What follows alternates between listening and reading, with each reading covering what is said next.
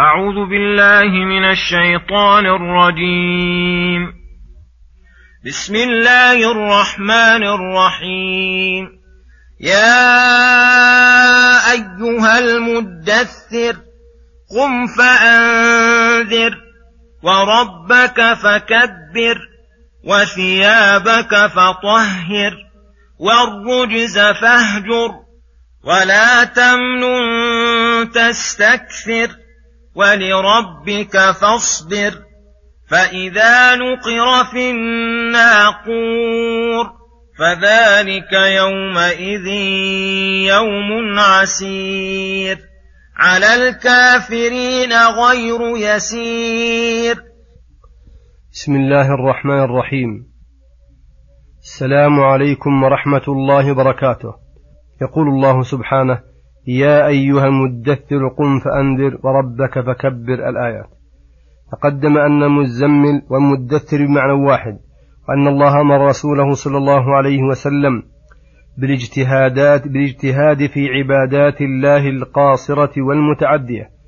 فتقدم هناك الأمر له بالعبادة الفاضلة والقاصرة والصبر على أذى قومه وأمره هنا بالإعلان بالدعوة والصدع بالإنذار فقال قم أي بجد ونشاط فأنذر الناس بالأقوال والأفعال التي يحصل بها المقصود وبيان حال المنذر عنه ليكون ذلك أدعى لتركه. وربك فكبر أي عظمه بالتوحيد واجعل قصدك في إنذارك وجه الله وأن يعظمه العباد ويقوموا بعبادته. وثيابك فطهر يحتمل أن المراد بالثياب أعماله كلها بتطهيرها تخليصها والنصح بها. وإيقاعها على أكمل الوجوه وتنقيتها عن المبطلات والمفسدات والمنقصات من شرك ورياء ونفاق وعجب وتكبر وغفلة وغير ذلك. مما يؤمر, مما يؤمر العبد باجتنابه في عباداته. ويدخل في ذلك تطهير الثياب من نجاسة. فإن ذلك من تمام التطهير للأعمال خصوصا بالصلاة التي قال كثير من العلماء إن إزالة النجاسة عنها شرط من شروطها أي من شروط صحتها. يحتمل أن المراد بثيابه الثياب المعروفة وأنه مأمور بتطهيرها عن جميع النجاسات في جميع الأوقات خصوصا عند الدخول في الصلوات. إذا كان مأمورا بطهارة الظاهر فإن طهارة الظاهر من تمام طهارة الباطن. والرجز فاهجر يحتمل أن المراد بالرجز الأصنام والأوثان التي عبدت مع الله فأمره بتركها والبراءة منها. ومما نسب إليها من قول أو عمل. يحتمل أن المراد بالرجز أعمال الشر كلها أعمال الشر كلها وأقواله فيكون أمرا له بترك الذنوب صغارها وكبارها ظاهرها وباطنها. فيدخل في هذا الشرك فما دونه. ولا تمنن تستكثر. أي لا تمنن على الناس بما أسديت إليهم من النعم الدينية والدنيوية. فتستكثر بتلك المنة وترك الفضل عليهم. بل أحسن إلى الناس مهما أمكنك وانس عندهم إحسانك واطلب أجرك من الله تعالى. واجعل من أحسنت إليه وغيره على حد سواء. وقد قيل إن معنى هذا ألا تعطي أحدا شيئا وأنت تريد أن يكافئك عليه بأكثر منه. فيكون هذا خاصا بالنبي صلى الله عليه وسلم. لربك فاصبر احتسب بصبرك واقصد به وجه الله تعالى.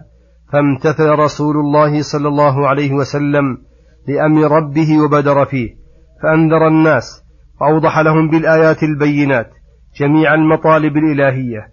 وعظم الله تعالى ودعا الخلق إلى تعظيمه وطهر أعماله الظاهرة والباطنة من كل سوء.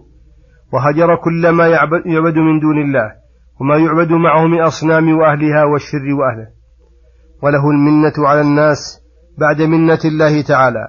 من غير أن يطلب عليهم بذلك جزاء ولا شكورا. وصبر لربه أكمل الصبر. فصبر على طاعة الله وعن معاصيه. وصبر على أقداره المؤلمة حتى فاق أولي العزم من المرسلين. صلوات الله وسلامه عليه وعليهم أجمعين. فإذا نقر في الناقور الآيات. أي فإذا نفخ الصور للقيام القبور وجمع الخلائق للبعث والنشور. فذلك يومئذ يوم عسير لكثرة أهواله وشدائده على الكافرين غير يسير لأنهم قد أيسوا من كل خير وأيقنوا بالهلاك والبوار. ومفهوم ذلك أنه على المؤمنين يسير كما قال تعالى يقول الكافرون هذا يوم عسر وصلى الله وسلم على نبينا محمد وعلى آله وصحبه أجمعين. إلى الحلقة القادمة غدا إن شاء الله. والسلام عليكم ورحمة الله وبركاته.